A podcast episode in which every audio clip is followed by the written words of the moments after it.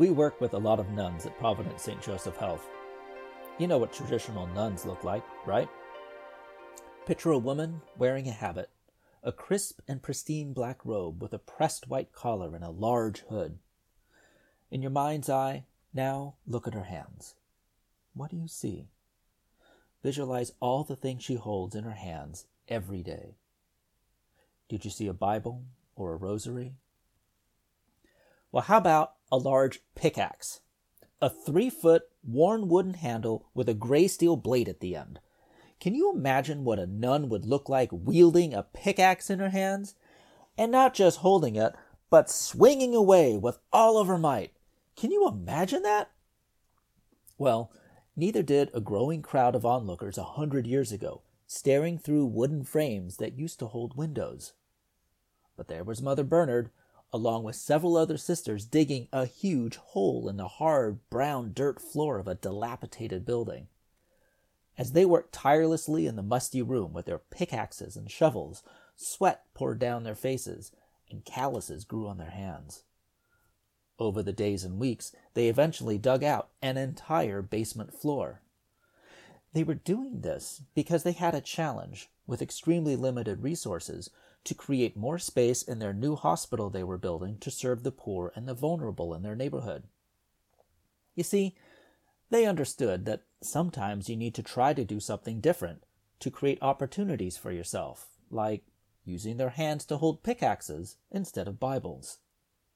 As the nuns worked with each other, they literally took their dream to a whole new level as they built it together. They weren't just holding pickaxes in their hands, they were holding their destiny. Fast forward to today, and the hospital they were building is now part of an organization that is larger than Starbucks, covers over 2 million people in seven states, and employs over 120,000 caregivers. Today, most of our caregivers aren't focused on building new structures. We're building our expertise and capabilities.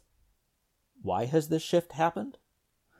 Healthcare is much more complicated and specialized now than it was 150 years ago when the Sisters of Providence began.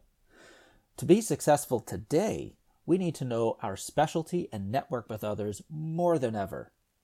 Yet, many caregivers often feel overwhelmed by what they need to learn and know.